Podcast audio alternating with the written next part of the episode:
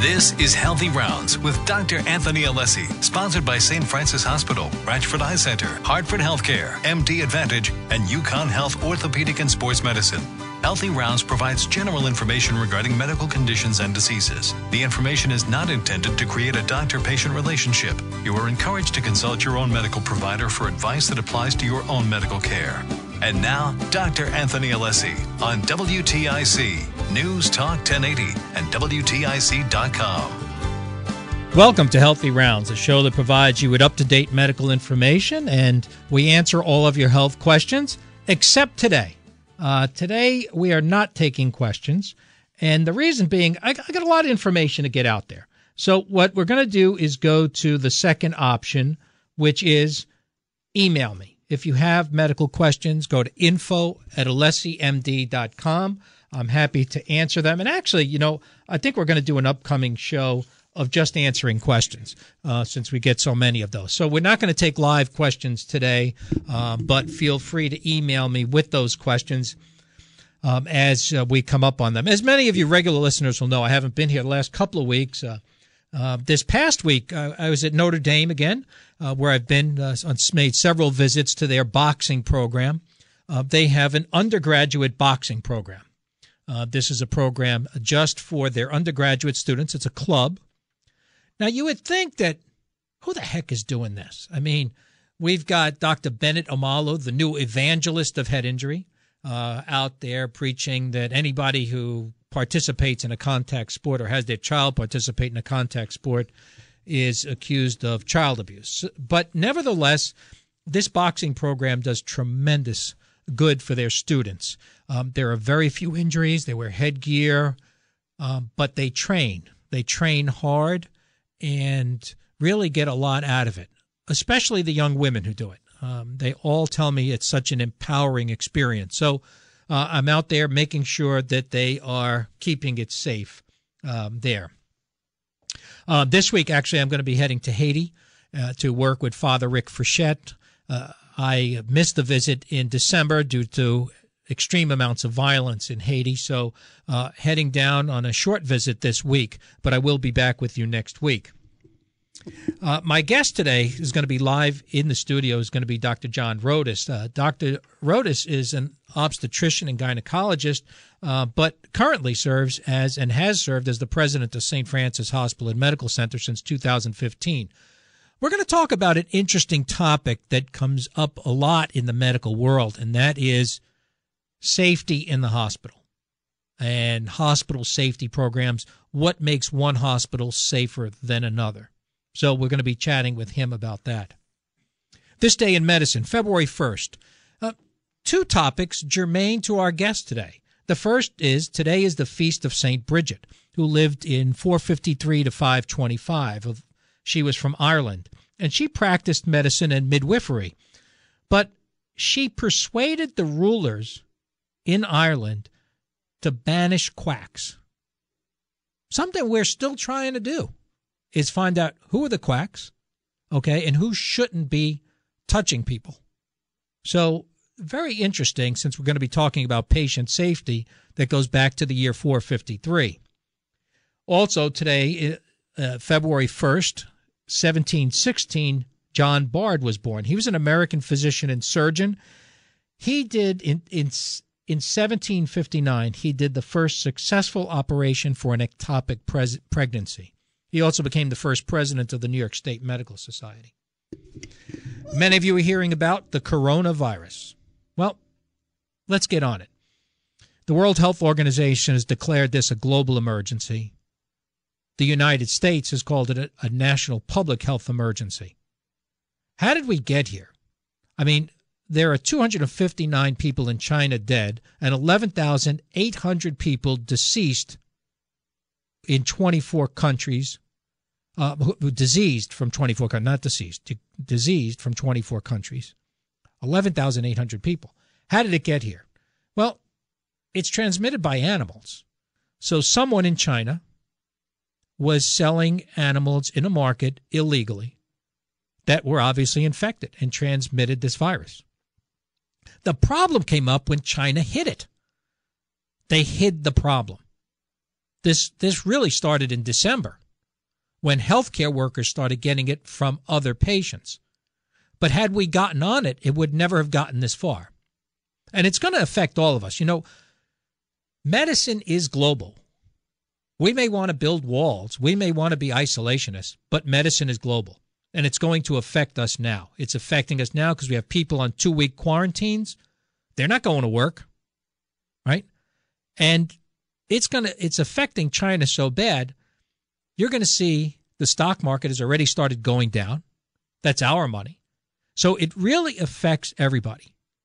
And so it's important for countries to take a responsible action and report these things so that we could all work on a cure and fix this problem. I try to stay away from politics on this show because, let's face it, there's a steady diet of it here at WTIC, um, and it's become kind of a plague. But the President of the United States has now entered my world, and he stepped out of his lane. And that is, I'm talking about 64 military warfighters who suffered a variety of brain injuries as a result of the Iranian bombing of Iraq. Our president proceeded to minimize these symptoms and call them just a headache. Traumatic brain injury from a blast is not just a headache. And the reason I take this so personally is because those are my patients. I treat athletes, I treat others who have these head injuries. They suffer memory loss, vertigo, depression, cognition. They have trouble processing information. These are severe. The veterans of foreign wars have asked for an apology from the president. They won't receive it. I guarantee you that. But by the by the same token, we have an opportunity here because not all, the president has done two things. One, he's exa- he's given us an example of his ignorance of the topic of traumatic brain injury, and the second thing, he's given us an opportunity for education so people become more aware of this. You know, traumatic brain injury isn't one of those things where you lost a limb You've got a crutch, you're wearing a brace, but it's something you wake up and have to deal with every day, and your family has to deal with that every day. So let's rely on the experts when it comes to this and how it's approached, and never minimize the symptoms of traumatic brain injury. We're going to take a short break, and then we're going to be back with my guest, Dr. John Rodas. We're going to be talking about patient safety. You're listening to Healthy Rounds on WTIC News Talk 1080.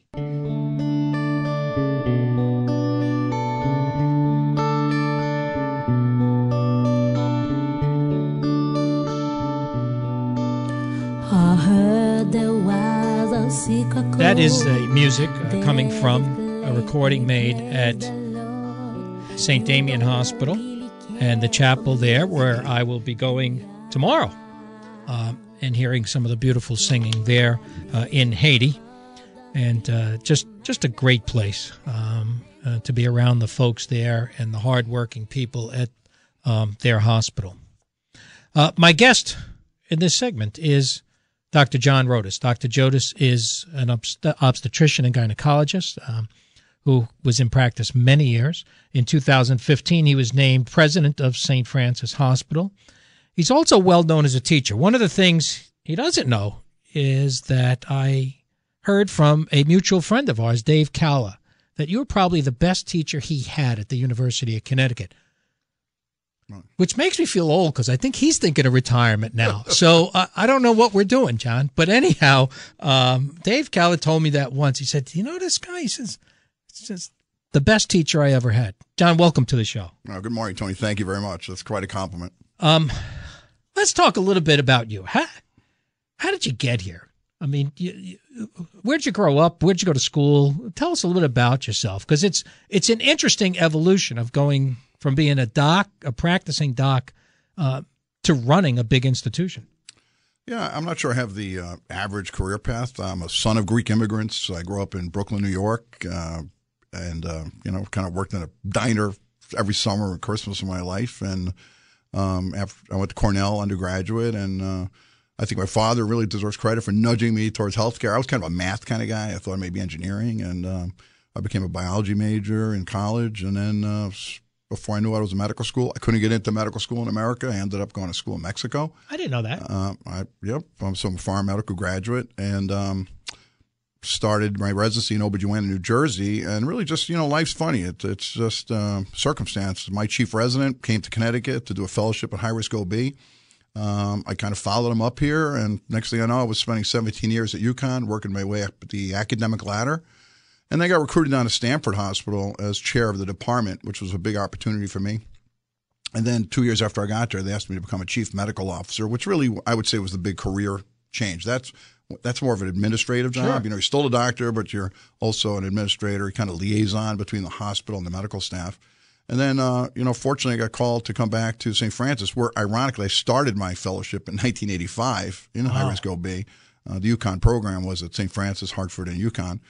And um, I came back as chairman, and two years later became the executive vice president, chief operating officer, and then two, two years later became the president. So it's kind of a crazy uh, path, but here I am. So somewhere along the way, you got an MBA.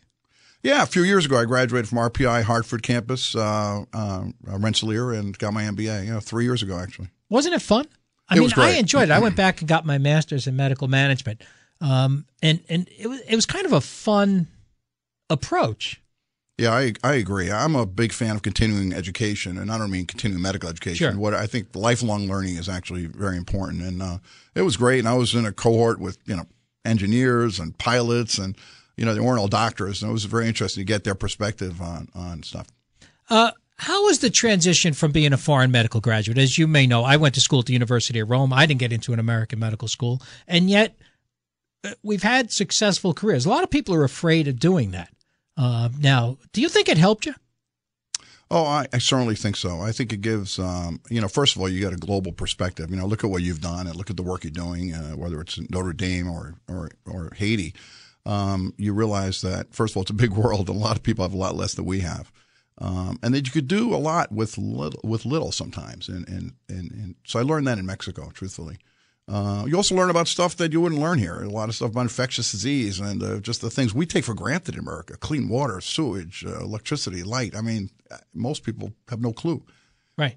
I mean, just being able to turn on the faucet to brush your teeth is not something you see in these other um, developing countries. And I know that you and the folks at St. Francis have uh, a hospital in in Haiti that uh, you guys support, and uh, that's really a, a wonderful thing. What was the transition like? I mean, so when you became chief medical officer, um, what was that like? Oh, I'm not going to lie to you, Tony. It was a tough. That's a tough transition. Um, you know, your doctors don't necessarily love chief medical officers because no, you're no, you're the nobody one, loves them. You're the one who's holding them accountable, and uh, you know if they're not documenting things or they're not treating our staff respectfully or not or have quality issues or behavioral issues, you know, you're the one that's having those you know Dutch uncle conversations. I know them. it's not. Uh, it's a tough job. I think it's the actually now that I've had almost every job in healthcare. I think it's the hardest job in in healthcare. Wow, uh, I would think that. Um, let's talk a little bit about patient safety. So it's kind of an odd term because you assume I'm in a hospital, I'm in a safe place, but you and I both know there are a lot of ver- there are a lot of things going on in a hospital. And I, I guess the question we want to get to is how do you get control of that? In other words, well, how do you define patient safety? Because people hearing this are saying, is it unsafe? And uh, how would you define that for the public? Yeah, I, I think yeah, it seems you're right. It seems intuitive, right? That you should just assume safety. It's you know, I'll use the analogy of the airline industry, right? In the airline right. industry, we assume the plane is properly serviced, the pilot's properly trained, the staff are not just trained to fly the plane, but prepared for emergency. The plane has adequate fuel. You just that's a given for us. But you know, Tony, you and I are both old enough to remember there was a time when planes weren't always so safe. And, right. and there were plane crashes, and, and, the Air Force were losing pilots left and right. And they instituted, um, you know, at a very high level quality and systems of safety because they recognized that sometimes a person, a human being, can make an error. And, and when everything was dependent on the pilot, uh, where co-pilot and pilot didn't communicate safely, or maybe the training wasn't appropriate, or you weren't prepared for the emergencies, you didn't drill for them planes were crashing, and now that's a rare event. Um, and uh, I think healthcare is kind of a little later to come along the line in that regard. We started realizing that people make mistakes, doctors can make mistakes, nurses can make mistakes, and so I would say patient safety is you know involves a system of care that reduces the opportunity for medical errors, and uh, medical errors can happen. So you bring up the pilot idea. I mean, I guess we've all read the checklist manifesto, right? Yep. And we know that it, a pilot gets in there, they've got a checklist to go through. Um, astronauts have a checklist to go through. Um, and now physicians have a checklist to go through to some degree. Is that making a difference? Is it is it that applicable to medicine? And, and I guess that's my real question. I, I've read it. I know we do it to some degree, but has that made a difference? I think so. I, I think we've reduced errors significantly from um, certainly over the last hundred years, and particularly I would say in the last twenty years. Uh, checklists are just one thing that I think hospitals have instituted. Uh, you know, you go into an operation now before you walk in the room, you huddle and say, "What are we going to do?" Make sure we have the right patient, make sure we're going to do the right surgery, that we're going to do it on the right side. If we're going to take out any specimens, uh, if there's any special needs the patient has, those are all addressed before you walk in the room. And then when you're done, you, you huddle again. It's okay, did we do the right operation on the right patient? Did we take a specimen? Are the specimens labeled properly? Uh, that's just one area where I think there's been significant uh, safety uh, improvements. Anesthesia again, when you and I were coming up, anesthesia complications weren't that rare. That that they've really embraced safety, kind of like the anesthesiologist was the guy sleeping at the head of the table. Yeah. Okay. With yeah, that, they, and I know that's not the case now. But no, and they, they really are. I think they've championed actually. Uh, I think so as hospitals. well. Uh, so uh, we've talked about it in the OR. Did do these huddles work? I mean, everybody's got a huddle. Okay, we started calling it the morning cuddle. Okay, because I, does it work on the floors and places like that as well? I could see it in the OR. Has it been yeah, successful? Yeah. I don't know. No, I think there's, you know, if you think about all of the opportunities for error in, in, a, in, a, in a single hospitalization over four days, think of all the medications you receive, all the opportunities to get out of bed and hurt yourself, or yeah. for you to develop an infection, to get a pressure ulcer. You know, it's it's you really need a system of care to reduce all those things from happening. You know what drives me crazy? I'll tell you what. On rounds, when I'd go on rounds, they refer to all the patients by their bed number because of HIPAA. Now, I used to work in a prison, and in the prison, they told us never call anybody by their name. You have to reduce them to a number. So I would insist that we use the patient's name, but everybody's afraid to do it. Is it is it because of HIPAA that we use bed numbers 326 bed 2? What crime did he commit? I don't know. Is that is that why we do it?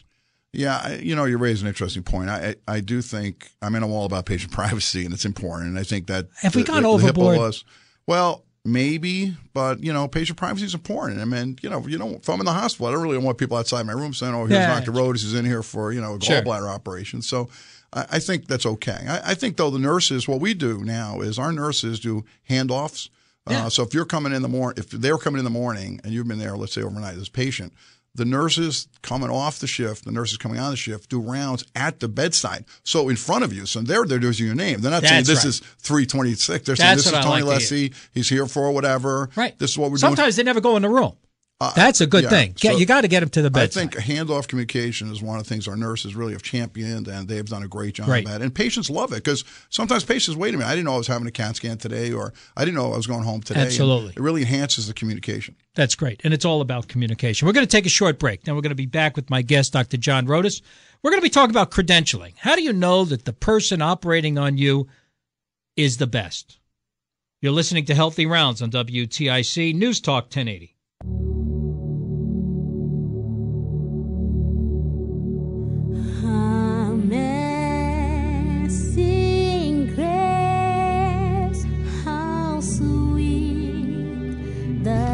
We're back on Healthy Rounds. And my guest today is Dr. John Rodas. Dr. Rodas is the president of St. Francis Hospital and Medical Center. You know, at the beginning of the show, we talked a little bit about today being the Feast of St. Bridget of Ireland and patient safety. And uh, she was a midwife. John, you had an interesting story, though, about, well, I guess about St. Bridget. well, yeah. You know, Tony, 100 years ago, women actually uh, had a fairly high incidence of puerperal sepsis, in other words, infection following childbirth, and would die. Yeah. and um, and people couldn't figure it out. Why were they Why were they dying just having a child? And um, someone made the observation that with the midwives, patients weren't dying, but when the doctors delivered the baby, the mothers were had a much higher incidence of infection. And the the difference was the doctors would do autopsies and at- anatomy classes, and then come in and deliver the baby without washing their hands. Where the midwives, for whatever reason, always washed their hands in between patients. And that observation led to the whole concept of hand hygiene, which now we all take for granted in America, but it was just 100 years ago. That wasn't even that wasn't Wow. the norm. Wow, I, I never knew that. Uh, so, John, we wanted to talk a little bit about credentialing, and I guess you know a lot of people have listened to the podcast Doctor Death, right? Um, which is the background is uh, Dr. Christopher Duntsch was a neurosurgeon uh, in Texas who was a disaster. He um, left 33 people either dead or severely injured. He did not have the qualifications or the experience to practice in a hospital, yet he practiced at Baylor, Plano. And when he had bad results, rather than alert people to uh, his inability to operate, they just pushed him along to another hospital and another hospital. And people were afraid, I guess, of lawsuits or whatever. But, you know, this is a modern day nightmare. And how do we how do we get around that? How do so how does someone please explain to our listeners what the credentialing process is uh, at St. Francis and the institutions where you've worked? Yeah, I think you know, Tony. It is scary when you hear those stories, and um, so I'll, I'll give you the general, you know, gist of how it works, but and more importantly, how do you prevent something like this from happening? Um, you know, first of all, people apply to the medical staff. Of course, uh, we look at their entire application. They have to submit letters of recommendation from other folks. We we validate that they've gone to medical school, that they've done a residency, that they've done a fellowship. We do what's called primary source verification. So we contact those people directly to make sure that the training is as as advertised. We obviously confirm their license and their board certification. And we actually perform structured interviews. So our chairmen, you know, meet and chairwomen meet with uh, candidates for a medical staff application and, and talk to them directly to kind of do a face to face and and say, hey, I see you had a malpractice case once a few years ago. Talk about it. And you know, we don't judge people because they've been sued because unfortunately, you know, litigation is fairly common in our country. But what you want to know is how did they handle it? What did they learn from the experience? I'm not saying they did something wrong or not. And are they better as a result of it? How do they come out of it? That's just one thing. But then once they're on board, I think this is where the important thing is. You have to continue to observe and get feedback in real time of what's going on. So you really need, again, that system of care of your anesthesiologist, your emergency department physicians, your pathologists, all telling you, hey, you know, by the way, the doctor, I said he had, he had a couple bad outcomes. Uh, uh, you have a peer review system where you can identify the issues. And you have to do ongoing professional performance evaluations. All the hospitals across the country really do that. But I would, I will admit, there's a variable uh, a lot of variability in how that's being done. And then you have to have, you know, you have to be fair and firm. You have to be able to pull. This is what chief medical officers do. Right. You know, you, every once in a while you have to say, "Hey, Dr. Jones, I noticed you had a couple of, of bad outcomes. You know, what's going on? Some of those might have been preventable. Let, let's talk about them." And and um, and every once in a while you have to limit somebody's credentials and say you just can't do that operation anymore, or maybe you know this hospital is not the right hospital for you. Now you have to be careful with that last one because then they, as you said, they can move on. So I've done it where I've had doctors leave the staff and I've had to file a report with the National Practitioner Data Bank, which was developed you know a couple decades ago specifically for this reason because doctors could go from hospital to hospital to hospital and there would be nothing on the file. Sure. So two things I think when a, when you know in a hospital for a guy like me or uh, a chief medical officer, you have to really talk to the hospital when someone leaves a hospital. Someone should talk to someone at that But hospital. But nobody does that anymore. Well, I don't know about nobody. I do that. I know, think, but you know, some- I, will right. I'll pick up the phone myself and and call, talk to the president or chief medical. Right. Say, hey, this doctor just because it's a little funny for doctors to shift hospitals. To be honest with you, and you, you got to ask yourself why. There's got to be a good reason. If you have any index of suspicion, you should call and verify yourself. Um, I, I'm always shocked that people don't do that more often. To I be know. honest with you. No, uh, so uh, this fellow's now in prison for life. I mean, they actually gave him life imprisonment because they're afraid he'll come out and just go to another country and, and do this uh, kind of stuff. Is it a fear of being sued by the doctor? uh, that that prompts that? Do you think that was a motivation in this situation and in others? Is that if you deny privileges, they're going to go to court? I think that is a legitimate fear. I'm actually have had that experience where the hospital and, and I was named in, in the student from a doctor who was no longer on the staff at another hospital I worked at.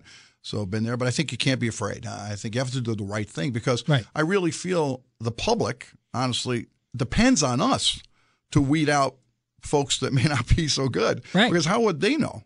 So I think it's a kind of a moral, ethical obligation to be to be frank. But that's one area. I think sometimes, and I hate to say it, sometimes it's economic, so-called economic credentialing, which used to be a thing. So if you're a high-volume physician and you bring a lot of money into the hospital, I'll admit it. There's been there's re, over the years I've seen reluctance to to take negative actions against someone. Yep, yep. I think we've all seen that. So how does how does the how does a hospital get graded on safety? How does somebody know they're going to a safe hospital, John? Yeah, you know, unfortunately, I wish there were more transparency about about grading of hospitals or rating them. Uh, you know, uh, we were talking during the break, and I said, you know, people do more research and are able to do more research easily when they buy a, a flat screen TV or a car or, or an iron, for that matter, or a vacuum cleaner. You can go to Consumer Reports, you can Google it, find out the top ten of those um, and uh, and you, you, go to Best Buy and line up three or four TVs in a row before you pick one, sure. and and you decide the value, uh, you, which makes the value equation for you. But healthcare is really very, it's far more opaque.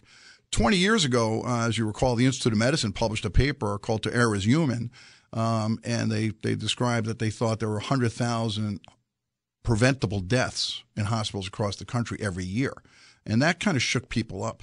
And uh, what happened as a result of that, the Fortune 100 companies and the Business Roundtable put together a, a company called Leapfrog, which is um, a not for profit entity, which actually rates hospitals on numerous issues like infections, complications after surgery, uh, medication, uh, I mean, doctor and nurse communication, uh, any preventable errors, and also that there's a system of care for safety, uh, intensive care staff, et cetera, et cetera, electronic medical records. And they actually, they rate hospitals, and they do it every six months. They've been doing this now for, for you know, a couple, 20 years now. They rate hospitals and they give it a grade like a letter grade you'd get in school from A through F and, uh, you know, we're incredibly proud of our track record. Um, you know, people can look at this at leapfroggroup.org and you could kind of see how your hospital's rated. And, you know, people question the rating system, saying, oh, it's, it's variable. And I've seen, especially in smaller hospitals, you know, you can go from an A to a C and a C to an A. But if you go to their website, you can actually look out back over the last three or four years of grades for hospitals. And, you know, we've had in the last three years five A's and one B. And I'm, I'm incredibly proud of St. Francis for that. And, you know, there's uh, plenty of hospitals that have straight C's in that three year period of time, and you have to kind of question that. What is the Press Ganey thing about? I mean, I'm, I'm always hearing about it. I guess uh, I've never been in that situation where you get Press Ganey but people are always talking about their Press Ganey ratings or things like that. Can you explain what that is?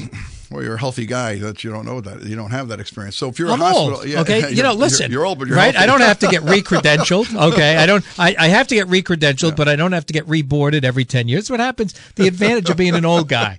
So, so if you're if you're ever hospitalized, uh, in most hospitals in the country, uh, if you're hospitalized after your discharge, you get a survey in the mail that asks what your experience was like.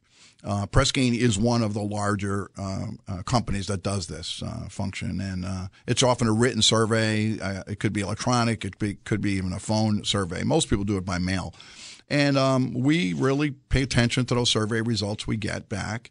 And uh, because I've always told people, if you know, people call me all the time and tell me about wonderful experiences they have at my hospital, sure. and I'm pre- I'm really proud of that. But I always say to them, "Is there anything I could have done better that we could have done better?" Because how are you going to improve if you don't hear where the Correct. opportunities for improvement are?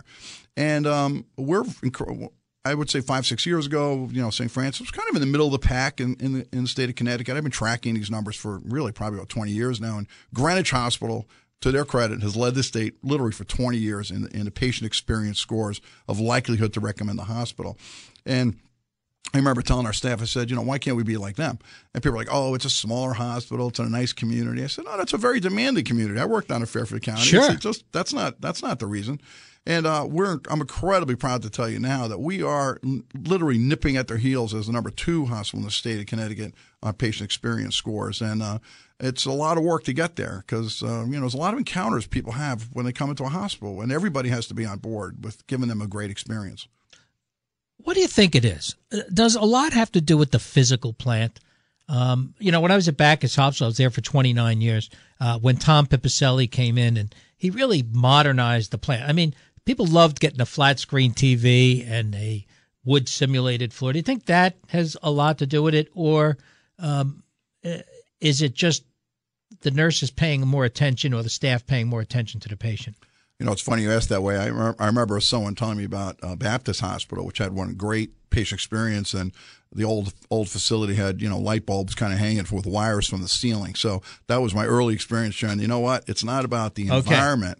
Uh, and then when I was in Stamford in Fairfield County, people said, "Oh, of course Greenwich is great because they have a piano in the lobby." And you know, I'll admit we have a piano in our lobby too at St. Francis. But I said patients don't come in that way; they come in by ambulance.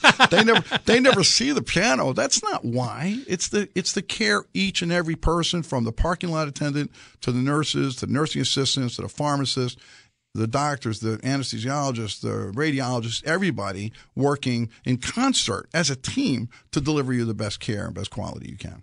Yeah, ironically, I just had this conversation with my wife. Her dad was in a hospital in Long Island, uh, also named St. Francis.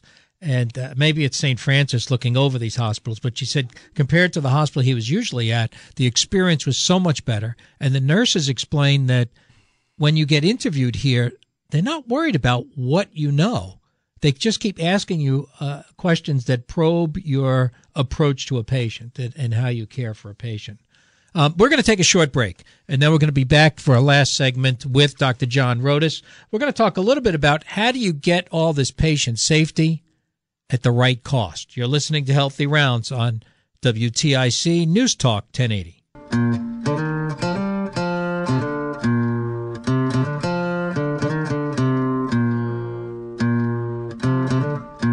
We're back on Healthy Rounds for our final segment with Dr. John Rodas, who is the president of St. Francis Hospital and Medical Center. And, John, so we're talking about quality and Press Ganey. Actually, I misunderstood you when you said I was healthy because I thought you were talking about me getting. Ra- I must have a Press Ganey rating somewhere in, in cyberspace. But uh, yeah, I guess I never filled one out. I haven't been a patient. That's, uh, I guess that's pretty good. But let's talk about it the value of healthcare. So, how do you get to safety, get to a level of safety, and still control cost? Because that's what we all want to talk about. Yeah, I think that's the ultimate challenge. You know, I used to have a, boss who said you can't have it all. You can't have quality, safety, good patient experience, and a low cost. And and I remember thinking, I'm not sure that's true. And I think we've been able to demonstrate in, in Trinity Health of New England and, and St. Francis that it is possible. We've we've done it. You can have really high safety scores you can have great quality scores by any measure, and there's plenty of rating. You know, the CMS Center for Medicare and Medicaid Services rates hospitals on the star rating system. You know, we have four stars at St. Francis. Health grades you know, rate rates hospitals. We're a top 250 in America. Um, IBM Watson has rated us as top 100 hospital in America, and I think to answer your question, that's probably the most the most relevant one, they looked at everything. They looked at quality scores, safety scores, survival rates, complications, length of stay, waiting time in the emergency room, and they included patient experience and cost of care. And cost of care, which most uh, any other rating doesn't include that. And you know, we got rated top 100 hospital in America and really top 15 uh, hospital for teaching hospital. So I think that kind of shows that you can do it you've seen some of the efforts now the state of Connecticut is doing to try to lower their costs and try to, you know, really push patients, I guess, or nudge patients into looking at quality and safety and cost so they can make an informed decision. Um, you could do it, but you have to you have to pay attention. You have to pay attention to details. At St. Francis, I mean, uh, 14 years ago, one of our sponsors was CJRI, Connecticut Joint Replacement Institute at St. Francis, and to my mind, those were the that was the first group that really talked about top to bottom cost. In other words, what does it cost to replace this joint? Um, what hardware are we going to use? Are we all going to use the same hardware? And you had to agree on it, which getting surgeons to agree on anything is fairly miraculous as it is, and probably took intervention from St. Francis himself, or maybe Pope Francis. But you, they were able to do it uh, to to a large degree. Is that model applicable across the board? Yeah, I actually think so. I think St. Francis, you know, in in healthcare, I mean, there's there's you know primary care and prevention, but in, when you're going to have surgery, uh, you know, I look at it as kind of in in, in, in business school we'd call a focused factory, right? Right. You, you know what you got to do. It should be standard work. Everybody should go through a very same similar experience, and and CJRI uh, really did set the bar for, and it wasn't just cost, Tony. It was everything we talked about. They really said we're going to be efficient, we're going to have high quality, it's going to be safe, there's going to be great patient experience, and we're going to work with the hospital to keep costs down. It, it's and it's a really testimony to the leadership of those original founders and um, what they've, they've been able to achieve it all. And it's not just necessarily making doctors actually use a single uh, type of implant, but it's working collaboratively. So you tell the implant companies, hey, if you want us to use your product, you've got to lower the cost. And uh, so we still have a lot of different implants we use and robotics, surgery, and all that. Yeah. But, but we've been able to, to drive the cost down because our volume is so high. You know, we have now have 34,000 patients in our registry. The other thing they've done, which is remarkable, they've created a registry where we have patient reported outcomes in virtually every patient who comes in uh, with follow up up to a year after they come. And that is really helpful to continue to drive quality and, and patient care and safety. And the infection rate is low. Incredibly low. Which is something we always worry about with joint replacement. John, I, I, as a final question, what's the future? I mean, if you had to take out your crystal ball, um, where are we moving now in terms of patient safety, hospital administration, running hospitals? Uh, what's the future going to look like? Yeah, I think there's it's a good question, Tony. I think you have a couple things. I, I think healthcare is changing, no doubt about it. I think there's there's got to be more emphasis uh, in the primary care prevention of disease and, and keep people out of hospitals. To be honest with you, I think that's going to be important from a public health and cost point of view. But I think for people who need surgery or need a hospitalization, there's still going to be people that have to come in to have a baby or going to need a hip and knee replacement. Um, I, I, think you want to go to a place that's going to have uh, the best outcomes at a reasonable cost. Employers are tired of paying crazy prices where there's no guarantee of what the outcomes are going to be for their employees who they care about. Um, so I think what's going to happen is just like it's happened in every other industry, there'll be greater transparency in the data. Uh, you know, my kids wouldn't book a restaurant reservation. I'm sure your kids wouldn't either, uh, without looking at Yelp and see how many reviews they have and all that, right? I don't think that generation is going to go to a hospital without really looking looking at the data. And what'll probably happen over the next decade is there'll be a lot more transparency of all the things we've talked about: quality, safety, patient experience, and data in a in a single couple of clicks uh, of your of your phone, and not now where you'd have to look at multiple sites, Leapfrog, CMS, Sure. Health Grades, to try to really figure it all out. John, thank you. Uh, thank you for coming here today and spending time with us. And more importantly, uh, thanks for your leadership at St. Francis because it, it's clear, and I hear it from the patients. Okay, so I'm at kind of the ground level, and um, patients always speak highly of the hospital itself. Uh, I, and as I was telling you at the beginning show, I usually get to see when things go bad as a neurologist, and that hasn't been the case. So thank you very much, and thank you uh, for supporting our program as well. Oh, thank you, Tony. I'm blessed with great doctors, great nurses, and that makes all the difference. Many thanks to our studio producer. Mike Okel has been on the board. Jeff Chandler's in charge of sales and marketing for Healthy Rounds. Uh, as I said earlier in the show, I'll be in Haiti this week, but I'll be back here live with you next week. Uh, I'm going to be chatting with Father Rick Frechette. I want to get an update on what's going on in Haiti. Um, also, uh, we've got several great shows coming up. We're going to be talking about the cyber knife uh, in the next few weeks. Um, so stay tuned. If you missed any part of today's show, you can get it on the Healthy Rounds podcast. Just go to iTunes and you can download that free. Next up on WTA is Garden Talk with Len. Until next week, this is Dr. Anthony Alessi. Please stay healthy. This has been Healthy Rounds with Dr. Anthony Alessi, sponsored by St. Francis Hospital, Ratchford Eye Center, Hartford Healthcare, MD Advantage, and UConn Health Orthopedics and Sports Medicine. Be sure to tune in next Saturday morning at 11 for more Healthy Rounds on WTIC News Talk 1080 and WTIC.com.